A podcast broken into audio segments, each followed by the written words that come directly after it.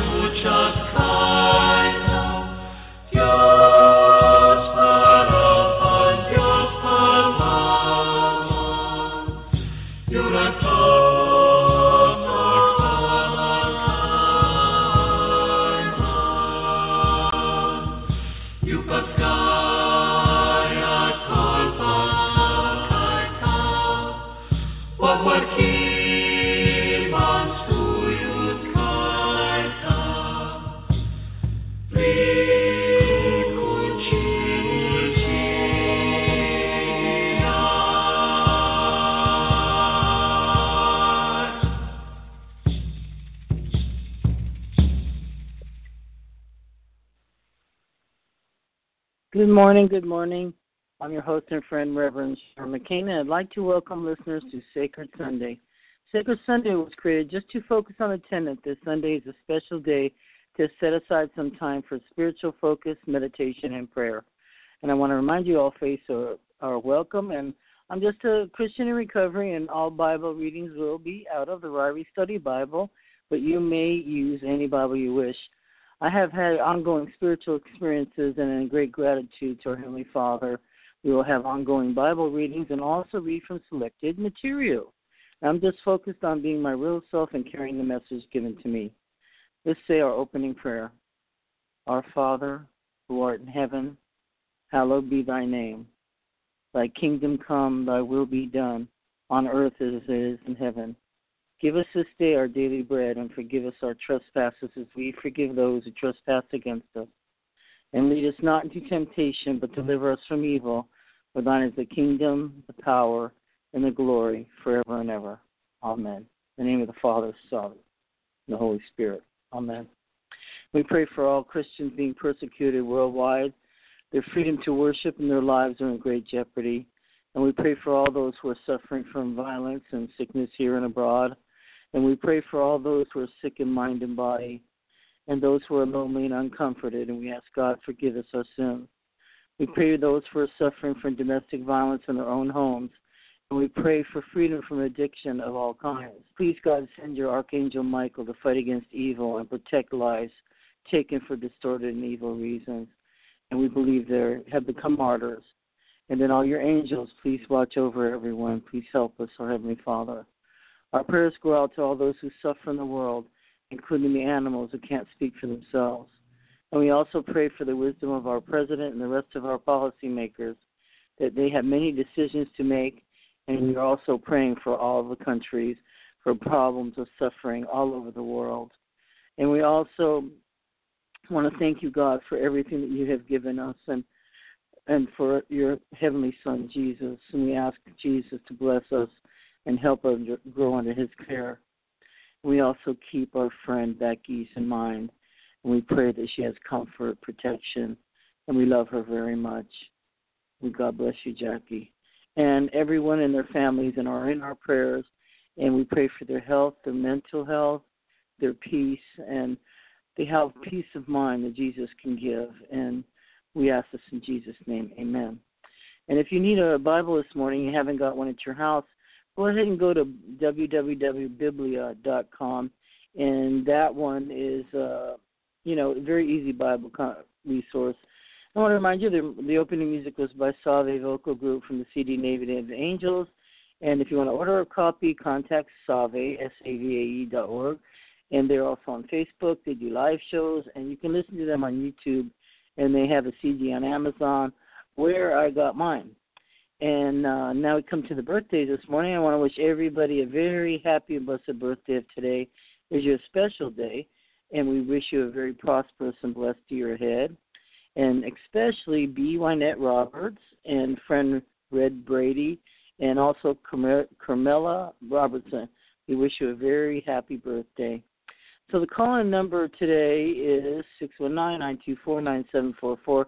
If you have a special prayer request you want me to uh, add, and also I want to pray for uh, keep your everybody in your prayers that has lost children and are in mourning. And I want to let everybody know that I'm in mourning myself for my niece. And the loss of these children is so hard hard to bear, but with Jesus we can we can bear it. And um, we just want to say we miss the beloveds in heaven and uh, thank you, God, to bless all of us and the mothers and everybody else and the fathers and everybody. So uh, let's just. I'm sorry about last week. I had a technical difficulty and I just couldn't do the show. So that's the first time I've missed this whole year and um, since we started our Bible study and uh, it was felt very strange not to be here on on here with you. So, uh, thank you to all the people that are listening to archives. I appreciate you very much, and you're in my prayers. And uh, now I'm going to read the uh, summary of chapter five, and is and the title is because I got a high priest. Remember when authors the author said that Jesus is like a, a Jewish high priest? Well, let us explain. High priests are kind of like the go between between people and God. They offer gifts and sacrifices in the temple so that everyone who's sinned can make things right with God. They also have to be gentle when they're dealing with these sinners because, hey, they're sinners themselves. And one does not simply walk onto Mordor. One does not simply appoint himself the high priest. Jesus is no different. The high priest doesn't get elected. He is handpicked by God, just like Aaron and it was an Exodus. Exodus, and just like Jesus was. So God appointed Jesus to be high priest for all people in the whole world. He never sinned himself, but he earned his stripes by becoming human and obeying God, suffering and dying for us. Now, a jab at the listeners. The folks it was addressed to were almost 2,000 years ago, but they seem to be a little dim witted. Well, yeah, they're slacking a bit in the whole understanding of God and the mysteries of the universe department, the author thinks they're a bit like babies who weren't quite ready for solid food yet. Mature Christians, on the other hand, know the difference between good and evil and can handle a solid food. Uh, for example, complex theological discussion. So let's now get straight to our Bible. Turn to chapter 5. as we start for the superiority of the priesthood of Christ, who is superior in his qualifications. So we're starting at chapter 5, Hebrews. Chapter 5. For every high priest taken from among men is appointed on behalf of men in the things pertaining to God, in order in order to offer both gifts and sacrifices for sins. He can deal gently with the ignorant and the misguided, since he himself is also a destined with weakness. And because of it, he is obligated to offer sacrifices for sins, as for the people, so also for himself. But no one takes the honor to himself, but receives it when he is called by God, even as Aaron was. So also Christ did not glorify himself so as to become a high priest, but he who said to him, You are my son, today I have begotten you. Just as he says also another passage, You are a priest forever, according to the order of Michael, I'm sorry, Melchizedek. In the days of his flesh, he offered up both prayers and supplications with loud crying and tears to the one able to save him from death, and he heard because of his piety. Although he was a son, he had learned obedience from the things which he suffered, and having been made perfect, he became all to those who obey him and the source of salvation, eternal salvation. And then by 10, being designated by God as a high priest according to the order of Melchizedek. And then it goes on to parental warning don't degenerate from Christ. Okay, excuse me. 11. Concerning him, we have much to say, and it is hard to explain since you have become dull of hearing. Oops. For those by this time you ought to be teachers, you have need again for someone to teach you the elementary principles of the or, oracles of God, and you have become in need of milk, but not solid food. For everyone who partakes only of milk is not accustomed to the word of righteousness, for he is an infant. But the solid food is for the mature, who, because of practice, have their senses trained to discern good from evil. And that's the truth. Okay, let's see if I can see the notes. Let's see here. Okay, so the notes read the qualification for high priest are stated in these verses. Aaron was serving as the model. He had be, he had to be a man. He had to be compassionate. He had to be chosen by God, and he had to learn through suffering. And then let's see, offering up prayers and supplications and vows and tears refers to occasions like these of, of John experience, of, and especially the experience of Gethsemane when Jesus was praying uh, and crying to God. And then uh, the note for is son. Although he was as an incarnate of one, he learned obedience through suffering and through maturing and through proving. So he proved and was proved. Uh, and then according to the order of Melchizedek, our Lord could never have been a Levitical priest because he was born of the tribe of Judah and not the tribe of Levi. Thus, he has been associated with another order of priests, that of Melchizedek. Both Christ and Melchizedek were men, both were high priests, both were appointed directly by God, and both were called the King of Righteousness and the King of Peace. And to this time, better, although by now, in consideration of the time they had been believers, they, they were on milk and elementary truths rather than the solid food, deeper truths of the Word and the teaching of the Melchizedek.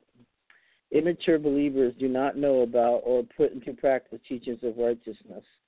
And Christian maturity involves time, growth in the knowledge of the Word of God, and experience in the use of the Word and discerning between good and evil. So that brings us to chapter 6 for next time. And uh, we're getting closer and closer uh, to Revelations, and let me see. Okay, now I'm going to go to guideposts. I don't know why I'm just so tired and jittery this morning, but I am. And let's see here. I'm going to find a, a story that we haven't read. Okay, So we're going to do read the story. It's called "The Magic Violin" by Shony Alex Braun, Los Angeles, California. I'm a concert violinist. Yes, I find it strange that the instrument I play for people's enjoyment also figured in two of the most horrific times of my life. The first happened when I was four. Our family lived in a small town in the Romanian province of Transylvania. Papa was a jeweler and a deeply devout man who carried on his father's rabbinical traditions. Mama kept the Sabbath, lit candles when she prayed, and nurtured us six children in our faith. One day while Mama was busy cooking, my young nursemaid walked me near a thick woods outside of town. However, in rendezvousing with her sweetheart, she forgot about me. Intrigued by the thrilling of the birds, I wandered into the forest. Soon I was lost, and amid towering trees, uh, my fascination turned into terror. Crying hysterically, I pushed through the, the brush and brambles to find myself in a clearing.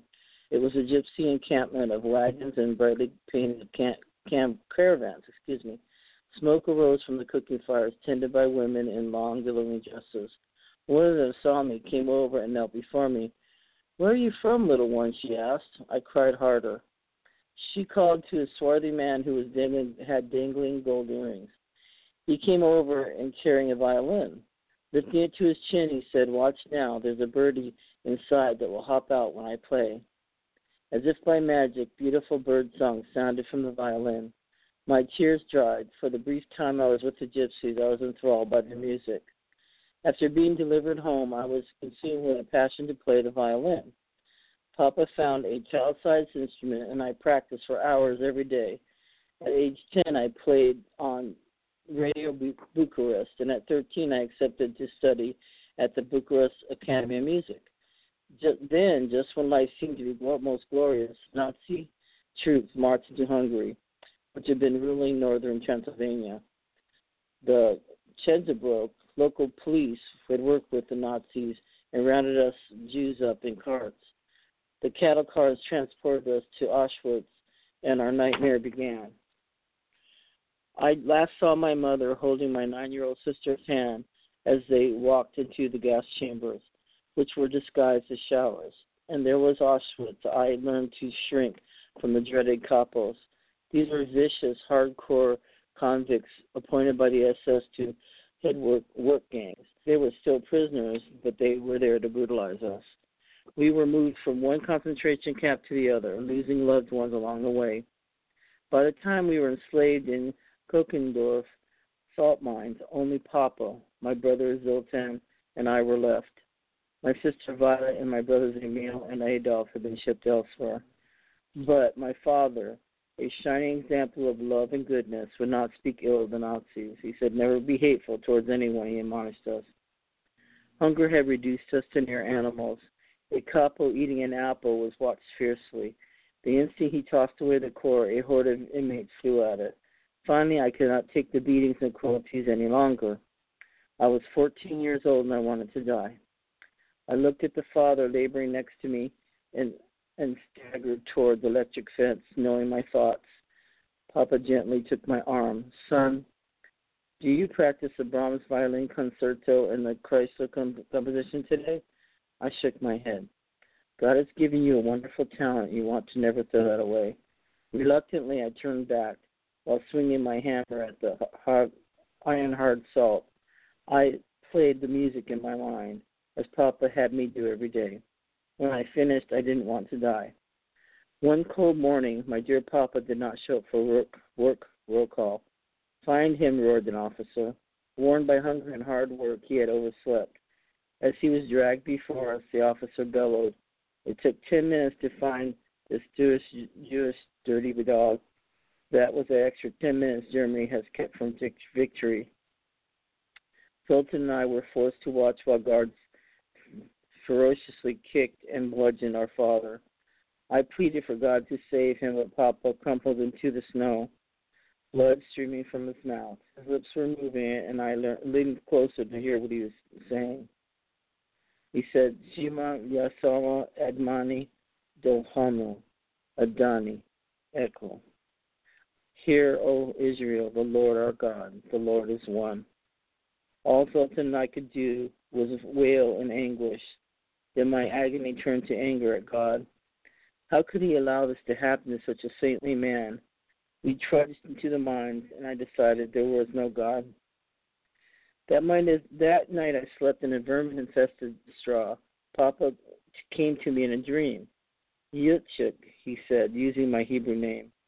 God is real. Have faith, trust in Him, and you will survive. I awakened comforted. I know Papa was right, but I was wondered about his promise of my survival after we moved to Dachau. Evil hung over it like a turbid cloud.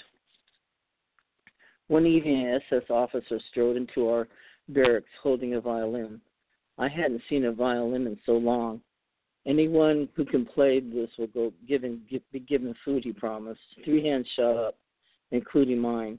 The others were older men, one in his forties another about twenty-five. We were bustled into a large room and pushed before SS Commandant, a tall, steel-eyed man with jack boots slouched in a chair. A menacing attack dog sat at his side. Three hulking capos, each one gripping an iron pipe, stood nearby. The commandant pointed his stick at the oldest prisoner, who was handed the violin. Play something, the commandant ordered in bored tone. The man turned to the instrument and began to play. His first notes were shaky, but soon he was playing Bach's uh, uh, Sonata number six beautifully. When the final note died, the SS barked Schnashalach, awful and he waved at the capos, who lunged forward and viciously brought the pipe down on the violinist's head. I realized we're there for sadistic entertainment. The body was dragged away, and the second prisoner shoved forward. His face was ashen, and the violin shook so in his hands that he could not play a straight note. The officer, the SS officer, sneered. "You want me to forgive you food for that?" And he motioned, and the two capos began kicking and beating him to death. In the commotion, I bolted for the door, but another guard caught me and thrust the violin into my arms. I never played a full sized instrument before. Trembling, trembling, I tried to focus. I had planned to play a sonata by Dvorak or a composition by Kreslin, but my mind went blank. Seal, said the SS man, ordering me to play. I lifted the violin to my chin, praying, Oh God, how does this sonata begin?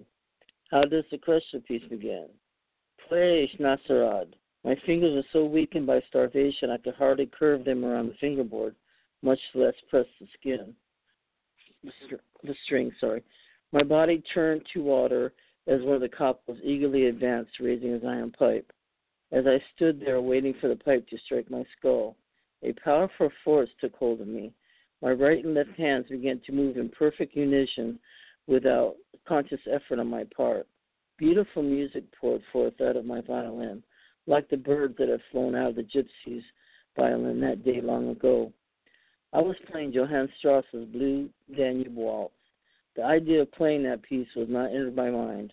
I had never played it before, nor had I ever seen that music. I knew immediately God was protecting me and his angel was guiding my hand. I continued playing. All the eyes were on the SS officer but instead of sig- signaling to the capo, he began humming the melody and uh, tapping his rhythms on his fingers. And then my bow swept across the last more. The commandant growled, Senor Gut, give him the food. Since I had already gained my reward, the strong certainty of whether I would survive Dachau or not, God would always be with me, his angels guiding me. And then just before the American liberation of Dachau in April 1945, Shony Alex Braun was shot by the camp guards attempting to destroy evidence of Nazi atrocities.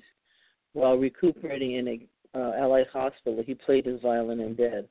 Another patient, Shari Mendelovitz, heard his music. Today, Shari, a survivor of Auschwitz, is his wife and they now have a son and a daughter. And after the war, Shony studied at music uh, conservatories in Augsburg and Munich and graduated with the honors from the famous uh, Mozarteum in Salzburg. On coming to the U.S., he studied with the distinguished Joseph Gingold and also with a prolific composer. And in 1994, he was nominated for the Pulitzer Prize for his Symphony of the Holocaust.